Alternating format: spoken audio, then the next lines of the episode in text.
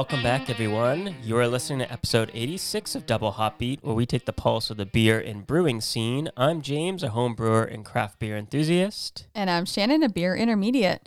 This week, we're going to take a break from chatting with our fellow homebrewers and focus on what we've been doing in our own home brewery. And also, we were able to check out a new sticker company that we are going to give you a little review about in case you want to check them out.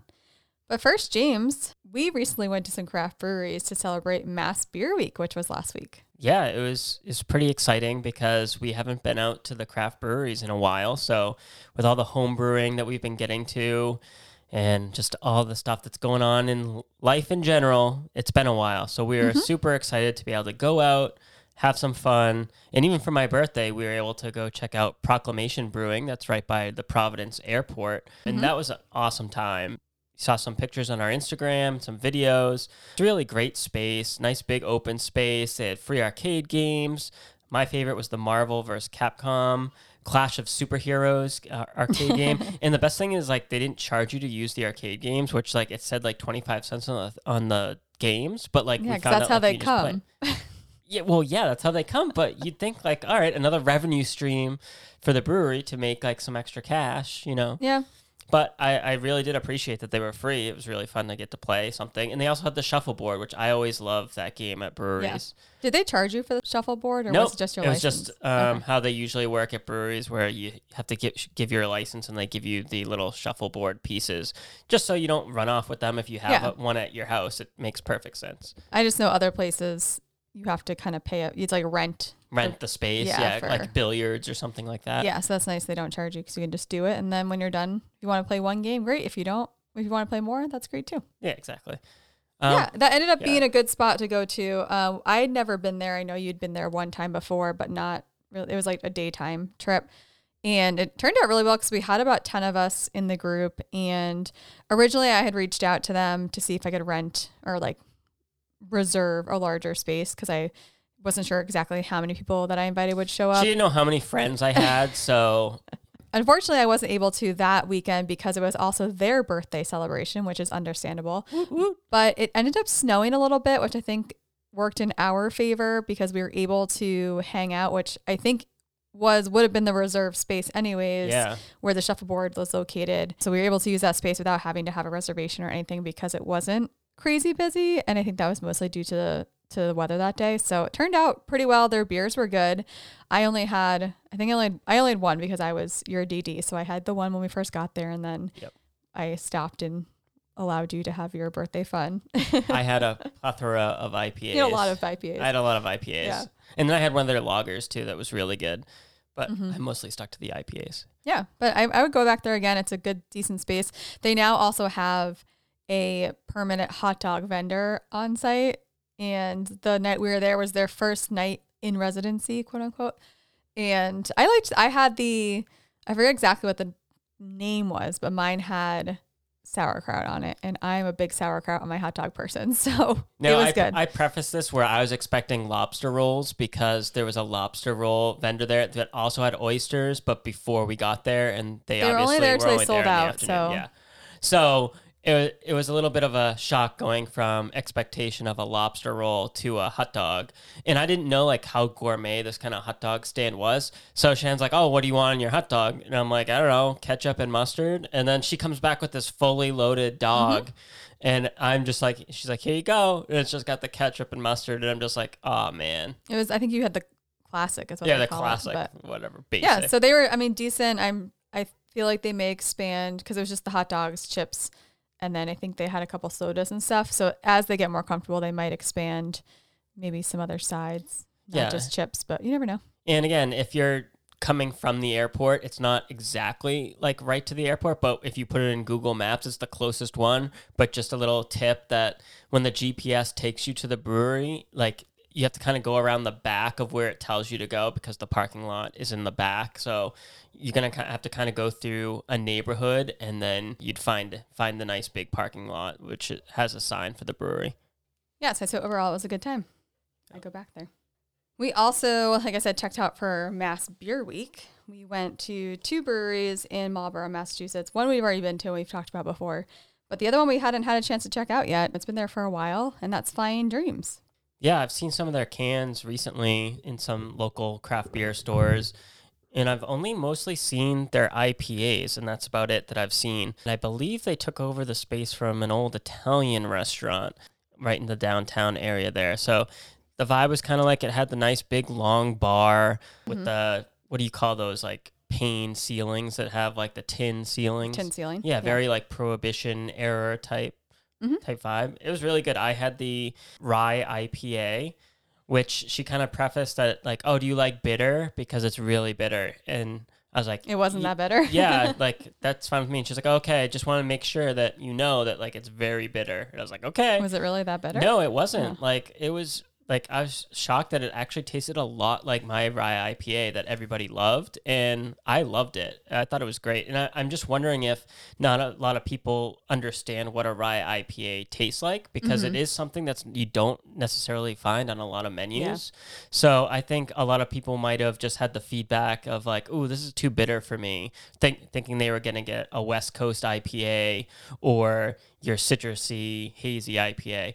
So I really liked that she kind of like was make trying to make sure that I knew what I was ordering and just make sure that I was mm-hmm. aware of it before because there's nothing worse too as a brewery of get like you obviously want to make the customer happy. If someone doesn't like something Yeah. after taking one sip, like you'd probably offer them something else, but then you're wasting a pint and that's that's bad business of you mm-hmm. basically lose 7 to 9 dollars for your pint. Yeah, they've probably gotten that feedback in the past where people are like, "Oh, I didn't know." So she probably is just proactively trying to be like, "I'm just letting you know." But I have the gose. The interesting thing, and I didn't try this because I wasn't sure how. I knew we were going to go to another spot afterwards, so I didn't want to like try it and then not like it and have to get something else or have to get a second beer. So I, I- we were kind of on like a limited time, and so they have these. You can add flavor shots to the gose, and I was not sure how I felt about that, so I just got the regular just their plane, I guess you'd call it. And it was decent. It was, I mean, it was pretty comparable to other goes as I've had. So Yeah, I think it's pretty unique that they offered such a variety of different flavors you yeah, could there was add a to it. lot of flavors you could add. So I'm curious to see if any of you listeners have tried a gose with like a different flavoring, like strawberry or what was the craziest one they had on that list? I I'm think trying to was, like- remember, and I tried to go back and look very, at my very. picture, but I, I was like, oh, like cherry. One was like cherry something, oh, maybe it was like sour cherry or sour something. cherry, something like that. yeah, they had a bunch of different flavors, and I if we go back, maybe I'll, I'll But it, it could just be one of those it. things where, like, instead of just having one of those flavors be for the gose, they decided like they could reach more customers by just having it more of like a generic st- to, style, and then you could add your flavor to Yeah. make it it's equivalent. like a coffee. yeah. Just, I mean, it is flying dreams. You dream it, you can do Yeah, it. I dream, guess. yeah, right? Yeah, you dream it, you can do it. Yeah. I mean, I definitely think we could check it out again when we have a little more. We also had our daughter with us. So, and I feel like whenever, whenever we're at a brewery with her, it's always kind of a countdown to when we need to leave based off of how long she's going to last. So, I'm always conscious of how many, like, we're, Yeah, we're never gonna be for, tho- so. those people that just have their kids running amok, like um, our experience at Shoe. yeah. And I, we love Lost Shoe. We've been there many times. We've talked about them in the past. They're one of our favorite places. But this time, I don't know what was going on. The music was off. This t- this time we were also a friend of ours had visited from out of town that hasn't been there before. So Mm-hmm. she was with us and it was her first experience there. So Mm-hmm. like we just had to keep saying like this is not how this experience usually is here. This is also like during the day. Yeah. It was a, it was a Sunday afternoon. I mean, it was pretty much like everything that could go wrong go- went wrong. Like as far as a brewery like atmosphere goes, like their music didn't work. They, they had a live band there before, and then I guess their sound system wasn't working. It just they didn't have any music whatsoever. So right there, it's going to be like quiet.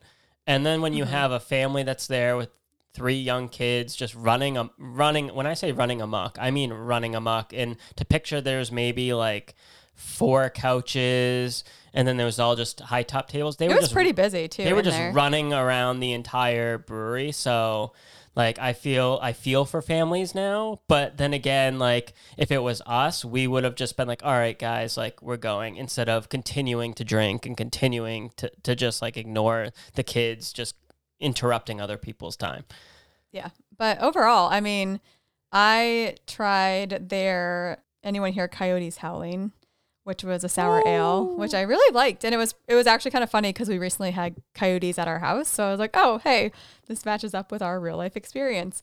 And it was a sour ale that was conditioned with strawberries, rhubarb, cinnamon, dark sugar, and Indonesia vanilla beans. And I got some cans Yeah. to go. It was that good. Yeah, it looked really, really good. I. I was tempted to try it if I got dragged away from. I was just loving their Main Street March, which is their Marzen, which won in 2022 the U.S. Open Beer Championship gold medal winner. So it definitely was like amazing and just like the epitome of what I think of when I think of good German Marzen style Mhm. beer. And JP did a really great job with that beer. So I, I just had to keep drinking that beer. Yeah. So I'm glad we made it over there. Yeah, and and then it was funny because we were like leaving, clearly leaving, and the guy that was with the this group of um, kids came over and he's just like, "Yo, where'd you get that hat from?" I was wearing our Hop logo for our podcast hat, and he's like, "Where'd you get that hat from? I, I'll buy it off you."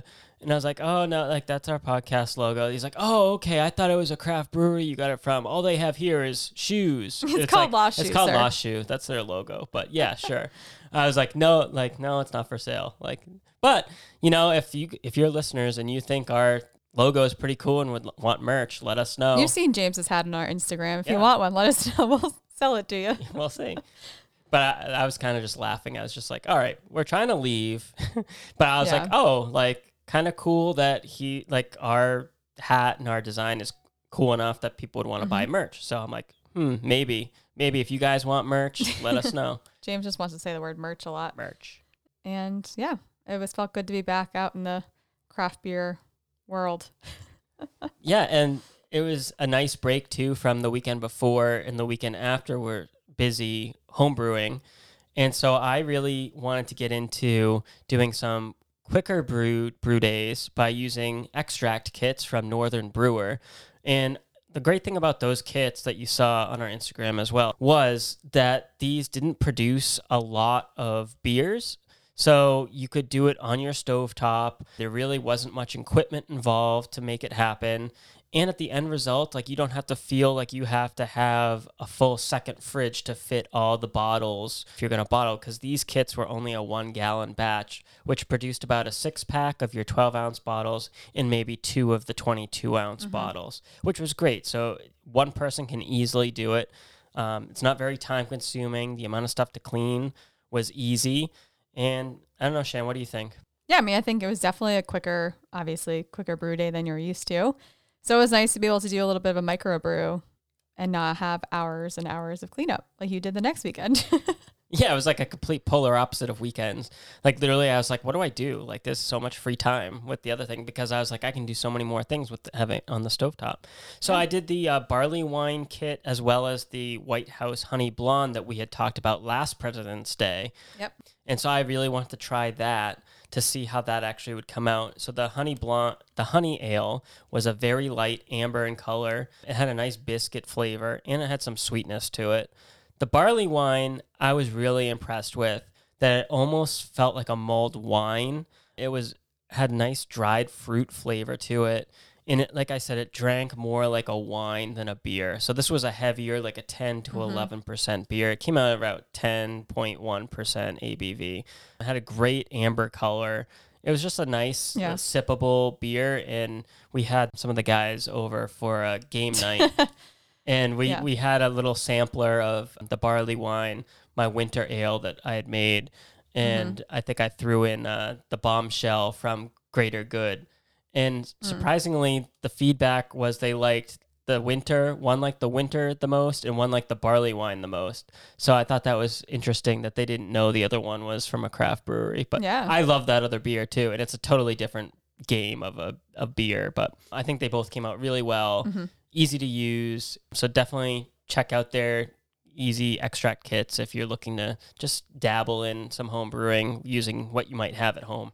Yeah, and I know I've been trying to get more into the all grain using your system downstairs, but I mean, my time I feel like is a little bit more limited because we can't both be just out of pocket for 12 hours brewing beer. So I almost feel like the extract I might look into just to something that I could quickly do when our daughter's napping. You know, I would have one to two hours that I could be doing a beer on the stove. Yeah, and I know you've been also looking at making a sour as well Mhm. as trying to use your Pico brew more and just develop a recipe to scale down to be able to use that automated kitchen appliance that Mm-hmm. never gets used. Well, that's a different discussion. For It, it just day. it just shows that an automated piece of equipment might not necessarily get used the same as like your kitchen pot or an extract kit. Like Yeah. your mind is going to extract kits before you're even thinking of using that. Well, I think the biggest thing with the Pico is that they are no longer in business. So the way that it's really meant to be used is with their Pico brew Packs. packs. And I don't have those. So it's harder. Like it's if I had those, I would definitely use it more because I'd be like, you know, set it. throw it in, yeah. Yeah, I throw would it just in. I would just throw, it in the microwave. Throw it in there. Yeah, throw but it. I don't have. I have to personally like it's the same. It's the same amount of work to me to develop a recipe for the Pico Brew as it is to just do a full batch on the all grain system, like on your system downstairs. You know, like I still have to come up with the ingredients and do the math and like. Whereas I could have just gone on the Pico Brew website when they were still in business and said, "Buy this kind." They send me all the things and I just follow the steps. Yeah. So it's it's the same amount of work almost. I guess the only difference would be like having to watch it as it went through the steps versus like Mm-hmm. once you have that in, then you could kind of do other things and just not have to worry about it boiling over. And Yeah, like if someone wanted to make me little packets that I could use, I'm if you sure want to do the hard work for me, and Shay, then I Shay will needs to go to our system. homebrew shop, and then I'm sure Charlie, Charlie, can make you up. up, a, a, a recipe for that w- one Yeah, gallon. but no, I definitely want to try that. I want to get a sour done this year. That's my. I was gonna say about the summer, but I feel like the summer is rapidly approaching. So end of year may be more realistic for my mom time frame. But yeah, I want to. I want to get a sour in for sure. And we have some purees that we need to use up. And I Yeah, we really saw- need to use found a raspberry sour recipe, and I feel like that might be really good for summertime. So maybe that'll push me to get it done sooner rather than later. Yeah, and we've gotten a lot of from the homebrewers we've had on in our previous episodes, a lot of fe- good feedback on different yeast strains that Shannon can use for her sours. So, fellow homebrewers, you've been awesome and very helpful Yeah. to us, and we're glad you're listening and uh, you want to come on our show. So, if you're a homebrewer listening right now and you want to come on our show, just DM us on our Instagram. No, it's annoying we have to say it, but you know what? Like you homebrewers know, like we're we like to keep to ourselves. So, whatever. So come on out of here. So come on out, out of your your beer shells Uh. there. Yeah, James went out of his beer shell and he popped his little head out of there. What did I do? And you you did your partigyle. Oh, I did. Yeah. Yes. Partigyle in the house tonight. Okay. That's better than that's better than That the was be- first That was better than the first time. Yes, that I I, I used the Gangnam style and tried to do it to that. And That's very true. so I, I will refrain. Okay, I'll give you a five out of ten for that Five one. out of ten. Wow, yeah. I'm not even in harmony. So oh, anyway, so I wanted to really try after doing our episode on Partigyle beers of use utilizing the grains from my Belgian quad to make another beer. So initially, I was thinking maybe just a standard table beer. I, I really didn't have much criteria other than I didn't want to adjust the grain bill to add ABV, which was one of the techniques. Go back to that episode where we talk about Partigyle, different techniques of raising an ABV on your initial from your initial running. So what I did was I was kind of just gonna go with it, use the same grain bill, use the greens just as they were from the Belgian quad. And I was kind of talking with Charlie our, from the homebrew shop of what other beers I could make by just utilizing different yeast and hops to kind of make a different beer.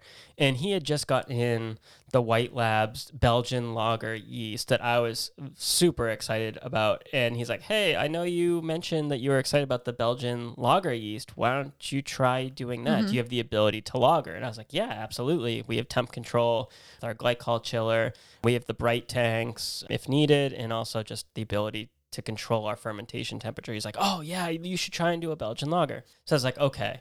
Is So- this the night that you said you were going there for a quick trip? Yeah, and it ended And up then being it like was a like- two hour ordeal. Ten hours later, James comes back and I'm like, "What the heck was that?" If you saw the size of the homebrew shop, you'd be like, how could anybody spend that much time in a shop that's probably like 200 square feet? You'd be amazed. Yeah. Homebrewers, like- you know what I'm talking about, where there's new yeast strains come in, you talk, start talking yeast. Uh, customers come in, bringing their home brews, you know, talking on what, what they're doing. Just It- gets you know. it just gets pretty fun. so again, what I wanted to do was I wanted so the original gravity target for the Belgian quad was 1090. So this beer was supposed to come out to maybe a 10 or 11%. So as as you know, once you use the runnings for your second beer, there's only so much potential left in those grains that you have. So you're not going to get another beer that's 1090. You're you're probably shooting for maybe half of that at best case scenario. So my target OG for this Belgian lager was going to be 1050. So I ran into a couple issues to say the least with this partigyle, not necessarily because of the partigyle itself, No. but because of my lack of With- with post past clean James. past James, lazy James, of I my brew day was delayed by like an hour and a half because I had rinsed and when I cleaned my system from the previous beer, I rinsed everything through. I CIP'd, I flushed it with water.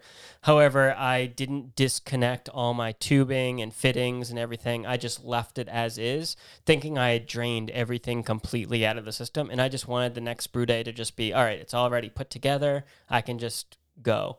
And I this time decided, all right, I'll run like a quick water, hot water rinse through it. And boy, did that water reek of like just nasty beer. Like it was just not clean whatsoever. And I'm so glad that I ran that water through before just going with my next beer because it mm-hmm. would have ruined my beer to start. Yep. So lesson number one to all you homebrewers out there, like don't let your laziness like Don't be lazy. don't be lazy and don't think you cleaned it well at the end of the brew day. So you're good to go for the next brew day. Like always disassemble your pieces uh, of your system if you have a more elaborate system like I do. Don't just assume. Mm-hmm. So that was one issue I had. Not a big deal. Again, it just delayed me in time from cleaning. But during that time, I was able to clean all four of my kegs and my two fermenters. So yeah, it was catch 22. able to catch up on some other things. My second issue was bringing my mash temp up to 149 for my sacch rest um, for that first beer for the Belgian quad, which required the full hour. And this was, I think, mm-hmm. mainly due to we had snow out. It, was, was cold. cold, yeah. It was like low teens, maybe the temperature. So I think just the heat loss in the tubing as it was going back through the RIMS, it was just taking longer to heat that up. So it was fluctuating from like 140 to 146 degrees Fahrenheit. Again, it's not a huge deal, but for me, like I wanted to try and keep as the variables as low as possible. So I didn't start my mash time until it got up to the 149. My third issue, and this was my biggest issue, and the reason why I recently purchased the Spike Brewing TC Wort Chiller that they just released this month. Super excited about that because, again, cleanability on this is after you run your beer, you can just clean the lines that have your beer in it too, and you don't have to worry about hop residue, which was my big issue with this brew day here was my plate chiller. Even though I had CIP'd it, I ran hot water through it. There was still all these little pieces, chunks, just stuck in the plate mm-hmm. chiller, which was giving me issues the prior brew day of making my flow very low as I was going into the fermenter. So I had to literally disconnect my plate chiller for the previous brew day and just buy and just wait for the temp to cool down just by the temperature, which is never ideal. You want to chill your wort down as mm-hmm. fast as possible to get your yeast pitch temp. So that was the issue I had. So I wasn't able to use my plate chiller for this partigyle brew day. So if anybody's looking to buy a plate chiller, Yes. James has so one I am. I will be selling my Duda Diesel plate chiller for sure. Just because it was great, it chilled very fast. I loved it, but again, the cleanability, they're just as with plate chillers, they're just harder to clean and you really have to be super meticulous with cleaning those to make sure and you also have to fi- make sure you have filters before that to get rid of as much hop residue as possible before transferring it or you're going to end up getting flow issues and stuck wort Yep. in there.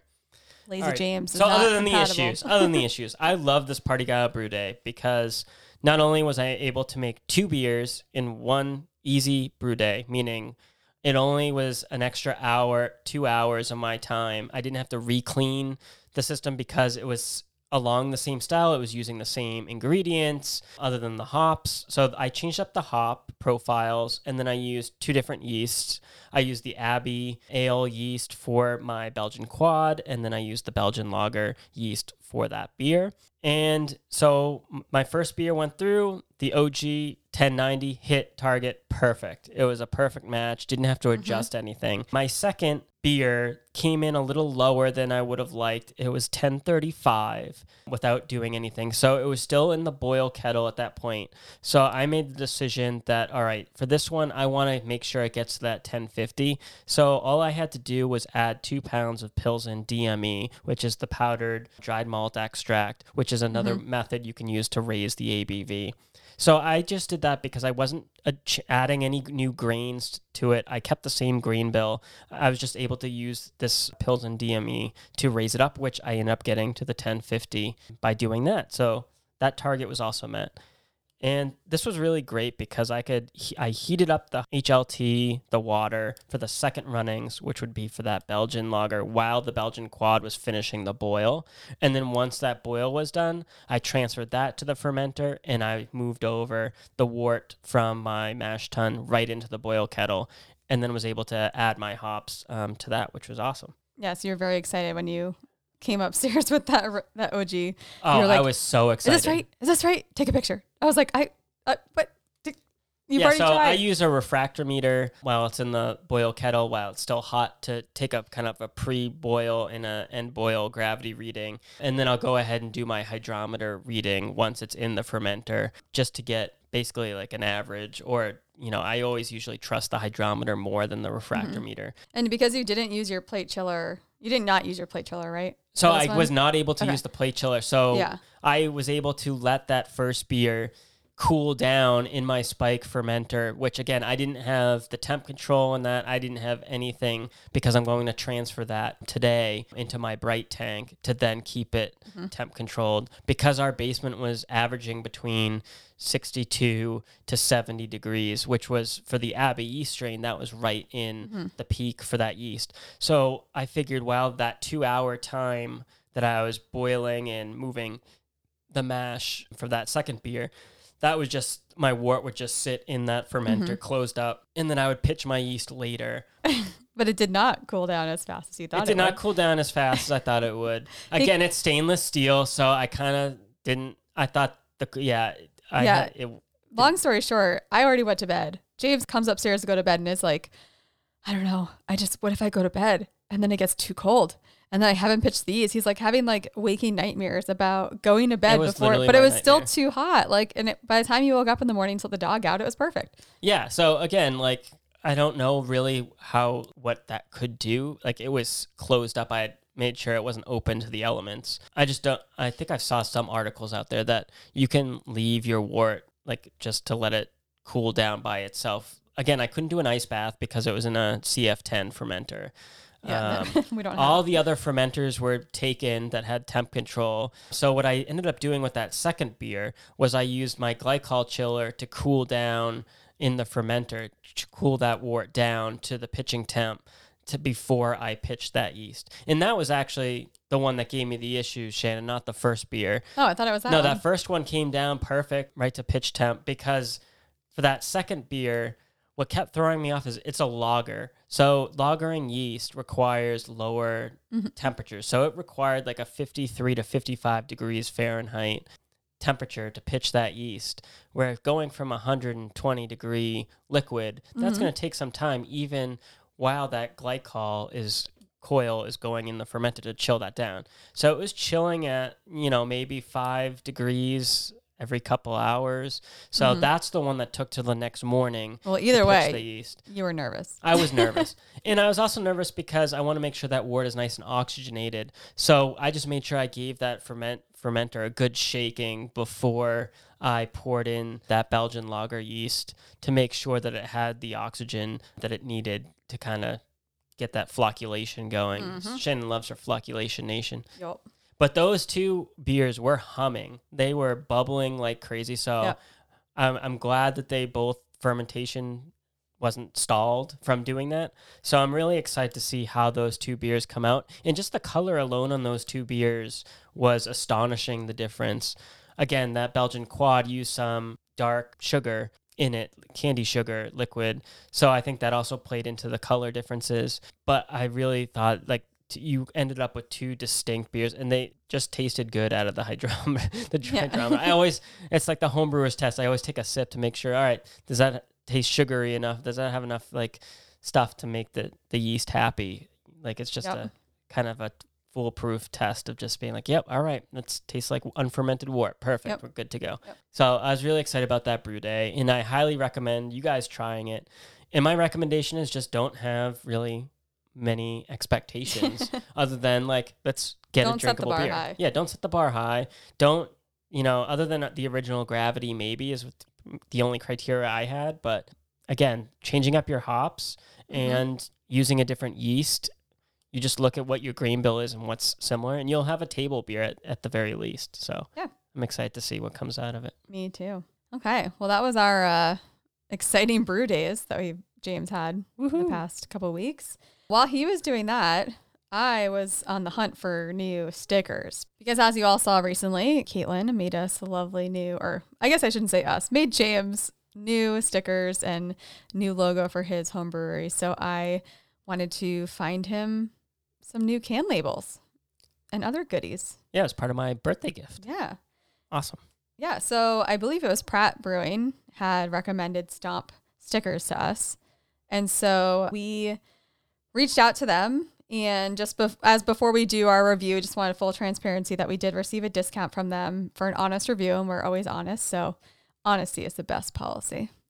So just- Especially regarding beer. We want the Exactly. truth. Nothing but the truth. For years, I've been trying to find that sticker company or that home brewing label that really works for the home brewer as well as like it has that look of a craft brewery. In the past, we've reviewed Grog Tag. You can check out that review as well on our website. Another good option. But for this review, we wanted those beautiful beer labels to match the high level quality of our beers that we have. And we want to be able to share it with our friends and family and neighbors. So I know, like me, I'm always super frustrated by the whole experience of trying to find or Mhm. make beer labels. It can be expensive, especially if you're trying to make them at home. You have to buy, you know, the label scanner, the labels, and then on top of that, you have to design what you're going to make these labels. So it's just a whole, it can get expensive fast. So I was looking for a company and beer labels that easy to use, have the look and quality of a craft brewery, and also ha- easy to either input if you have someone like Caitlin, like we do, to make mm-hmm. a design for us, or if we also just want to go on and make our own label, or if we have something from the past to be able to input that into the website and Yeah. easily get out labels. Yeah. Yeah, so I know in the past we've we reviewed Grog Tag, which is up on our website if you want to check that out. This time we used Stomp stickers and we used a hop scale as our rating. So one hop is the lowest, three being average, and five is the highest ranking. So just going from the very beginning of the process. So we I went into it with knowing that we already had a, a file in hand. I didn't have to worry about trying to make our own design or anything like that. And the first thing that really stuck out to me is that they have a lot of products on their website. There is not only brewery, there's stuff for wineries, there's just your, you know, if you're running any any food business, basically any business at all that you want to advertise or get stickers, signs, banners, tablecloths, tent pop-up tents, anything really. They do there at Stomp Stickers. So that was the first thing that kind of struck me is just the variety that they had out there and the fact that you can search by the industry, but you can also search by that type of label. So James had told me, you know, I want the 16 ounce beer can label. So I was able to go directly to, you can either go right into the brewery industry section and you can find them there, or I under the sticker area there is a beer can label, 16 ounce, and so I, it's very easy to find basically what you're looking for. And when I go went in there, it was super simple to just upload my file. Like James said, we double checked to make sure that we had the right file format. And then I was able to just upload the image and make sure when I adjusted it that it stayed within the guidelines. It gives you a little dotted line around the edge to say, like, you know, this is kind of like the cutoff area. So to make sure that the image was staying within that space. And then you just add it to your card. That's it's really that simple. So I really thought that that was as easy as it could have been.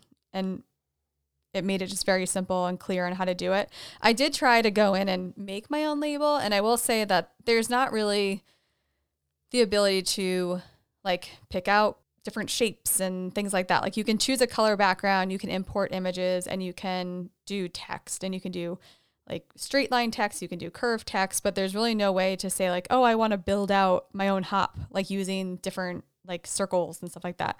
Like you really have to have some sort of image to upload. So if you have a transparent logo or you have a transparent image that you want to put on a different color background, you can do that. You can upload that transparent image.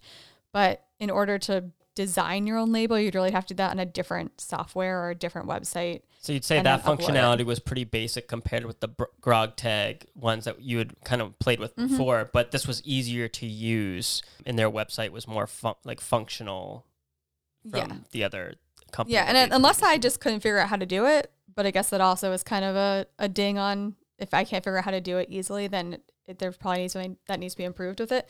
But I think if you're going to be using Stomp stickers to have a have a have design something already to ready upload go. Yep. ready to go. So you were talking about variety of products and just the beer labels alone. They had every size can you can Yeah, imagine. yeah. They had crowler, growlers, bottles, and different sizes. And I, I'm such a, like a perfectionist with that, where I wanted it to. I, I it had a couple options I think for dimensions for each, Mm-hmm. even for the 12 or 16 ounce size. So I went up to you know some of my can craft brewery cans, and I literally had a measuring tape, and I was measuring the length and width of those cans to see what they're comparable to. And thanks to Pratt Brewing too, who said the eight by five is what Yeah. they use, and they were home brewers first, and now they have their home they have their craft brewery. So I love their how they had done their labels. So I'm like, all right, eight by five is where I want to be for the 16 ounce labels. Yep, and there's all different um, types of labels. Yeah, oval, die cut, square, rectangle. They also had like different options as well as far as paper roll labels, glossy, waterproof, clear roll, silver roll. So many different options that I didn't even like. I was just like the standard ones seem fine, and they are. I did the waterproof test on all of them, and even did them with cleaning solution as well on the cans before I filled them, and they all held up strong. Yeah. They also so in addition to the the discount code that they gave us, they also sent over some of their other products that we weren't purchasing, just some samples of things they'd done for other breweries. And so we got the different types of labels, but then also these drink and peel labels they have. So you could basically have a sticker within your sticker. So it's a label that goes in your can, and then you could have, say, your logo be a sticker that peels off of the can. So then after the fact, someone can have your sticker to use. Yeah, and this was the one thing that really drew me to Stomp stickers as well was this drink and peel S label that's part of their beer labels. So like it's an option that if you get this kind of beer label, you can literally have your beer label design and then you can either have your brewing logo as a sticker on it as part of the label or just if it's a creative like image for your specific beer you can literally have that as a sticker on your label which i've never seen i've never seen a craft brewer even do this or a home brewer do it. Uh, i just think it's super cool especially as a fan of collecting stickers of myself as what a better way than you give your friend a beer or if you're a craft microbrewery, uh, if someone has your beer and then they can peel off the sticker from that beer and ta- like tag their fridge with your brewery. Like I think it's just innovative. It's so clever and it doesn't look like you know a piece of paper. obvious. It's not obvious Yeah. that they're stickers. You kind of have to look and be like, "Oh, this peels off." So for that reason, the variety of products, I give them a 5 out of 5 hops. Yeah. Top of the top of the line for what they have. Yeah. I, I will say the drink and peel though, they are more expensive than the regular labels. Right. So that's kind of a That's the, which is right. understandable. It's a little bit more labor that goes into building those out. But So just we'll talk about that in yeah, cost. yeah. yeah. so they also have stickers and static cling. And so I James didn't know that I got him uh, some static cling of his home brewery logo to put on his car because he always complains that he gets a new car so often that he doesn't want regular stickers. He wants static cling. Yep, So gotta got have- gotta be cling. Yeah, so I got 10 of those and they were relatively inexpensive. So I got those for him. And they had the ones that stick inside your window. So, like, apply it from the inside and you can see it from the outside, or you can also ones that you can apply from the outside, which was nice. They've got coasters, different styles. So, pulp board or paper, single, double sided. Um, so, it's a wide variety there. And we got some of those samples in the mail and they're actually decent quality. Like, I was expecting kind of like flimsy. Like the same paper ones Yeah, that you yeah. expect to see. Yeah, I think the the pulp board, the .35 setting ones were more more sturdy in my opinion, and the ones that I would go with out of the other ones that were kind of square, bigger square. Mm-hmm. Again, they were cardboard, paper kind of material. They were also double sided, the ability to do double sided, which yeah. is cool. But again, I think if I was going to get them, I'd get the pulp board, the point, the smaller size, because they also have the Mm-hmm. 0.55 s- circular size, and they also have squares too. But that's the, the route I would go if I was going to purchase some Mm-hmm. coasters. But again, they can be a little pricey. It's 73 cents roughly each if you're getting the 125 quantity for $92. Yeah. So we'll talk about I, I think we'll talk about appearance, like just kind of the get to the cost towards the end. So appearance wise, I think everything looks pretty good.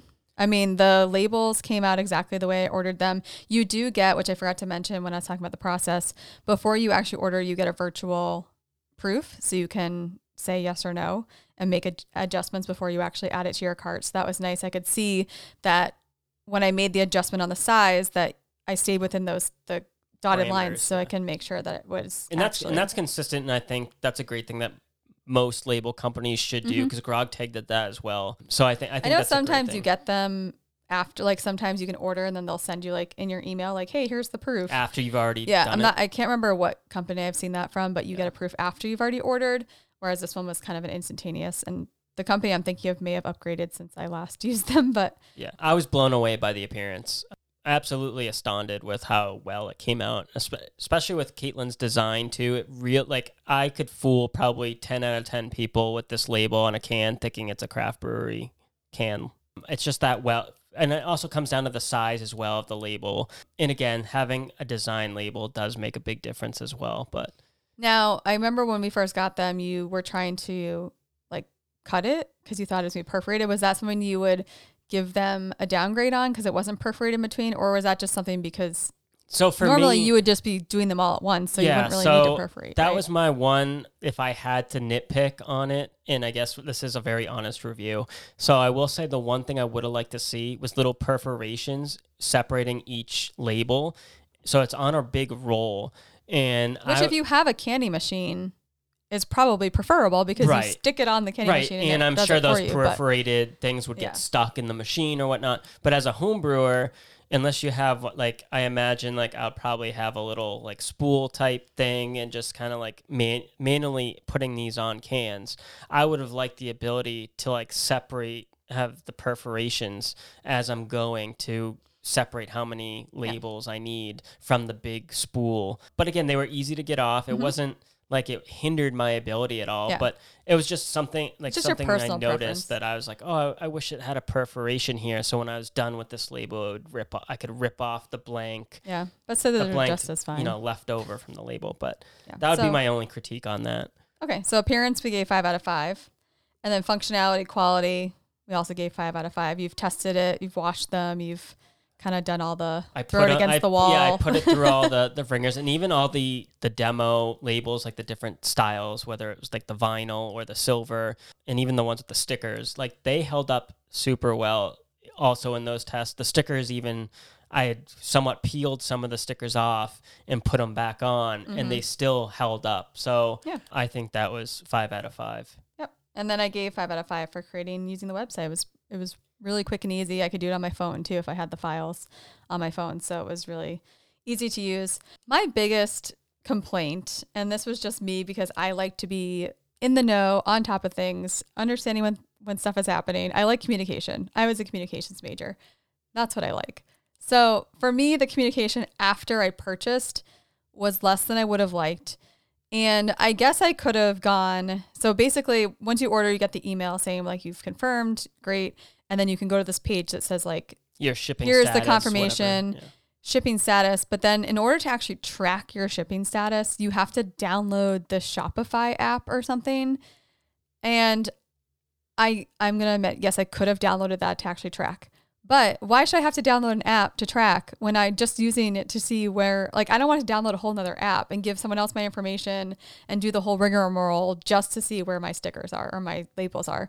So I would have preferred to have if people like that option, great, but also have on that page where I can confirm my order status to also show what's happening with my order. Like there was no tracking on there. Like or I even didn't like even an know. email saying like, "Hey, like I your never got an email re- getting saying, ready." Yeah, like or it always just said in progress. So I never got an email saying it was ready. I never got an email saying it had shipped, and I never got a delivery email. So Actually, I may have gotten a delivery email. Well, I had gotten the box and I'm like, oh, the stomp stickers came. And you're like, oh, let me check the Oh, I, status. I got so I got a delivery email when it was delivered with the tracking information in it, and I was like, well, that's just kind of useless now because it's already at our door. So uh, that was my one complaint is that I couldn't see when it was coming, and because I had purchased extra stuff for James that he did not know about, I wanted to like either get it before him because I knew he'd yeah, be like, oh, I'm gonna rip it it, for someone for like a gift, you want to make sure you. yeah, and I knew that he was going to Yeah. want to open it as soon as he Oh, got it. So I was a little bit frustrated by that. So due to that, I gave it three out of five. But that's just my personal. Like I said, you could download the app. I just personally don't like to download extraneous things that I don't need to do when I'm just trying to track my order. So that was the biggest thing it got. Cost wise, it actually is very comparable to other sites. So, in terms of just the labels, I know we talked about a lot of other Products products, but I'm just going to talk about the labels because that that's our- really that's really what we wanted Yeah. to get, and then we ended up finding the stickers and other things that And I was we're like, "Oh, look at all order. We're gonna order more. I will say the stickers, the decals I think I got you were only like fourteen ninety five for ten, which is to me super. That's like almost the price of one sometimes. Yeah, So that was, and you can pick your different sizes and all that. So I thought it was worth it. So that gets a five for me. Um, but the cost of the labels, so for a hundred 16 ounce can labels, it was $110 from Stomp, which is comparable because Grog Tag is 115 and the lowest one I've found on the market is 99 from Vistaprint. I haven't actually used Vistaprint, so I'm not sure how good of quality theirs are or how like it compares with the process and all that stuff, but they are the cheapest I've found so far. And then you can get 125 stickers from Sticker Giant for 140. So I think 110 is pretty comparable.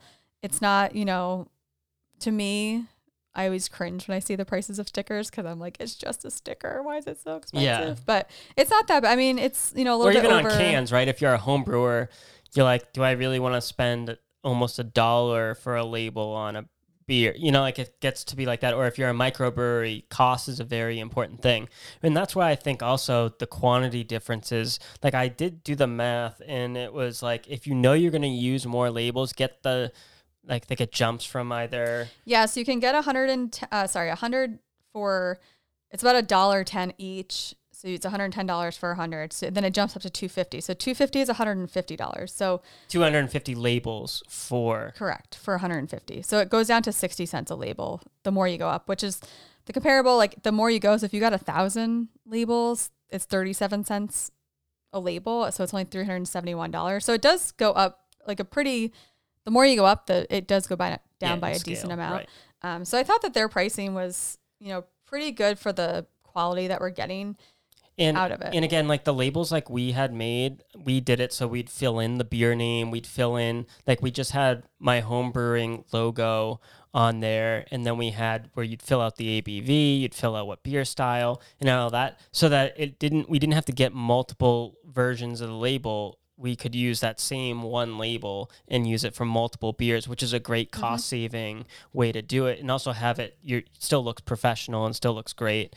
And then for your specialty beers that you maybe one off, you can do some labels for that, which we'll Yep. be doing with the Ironstone yeah, because I ended series. up only getting, I got 250 of his regular labels for him. So yeah, Yeah. So I, I think pri- cost point, I would say I would give it a four out of five. Um, it's not the cheapest option out there, Yeah. but it's not um, the most expensive option either. And especially for those who make them at home, that kind of equipment, you're easily looking at a couple hundred for the machine, plus the cost of the labels, plus ink, plus everything else. In addition to those, you really don't have the support of Mm-hmm. creating the label. And these prices were all for those 16 16 ounce, yep. 8 by 5 labels that we had purchased. yeah. So I think overall our average would be a four out of five hops.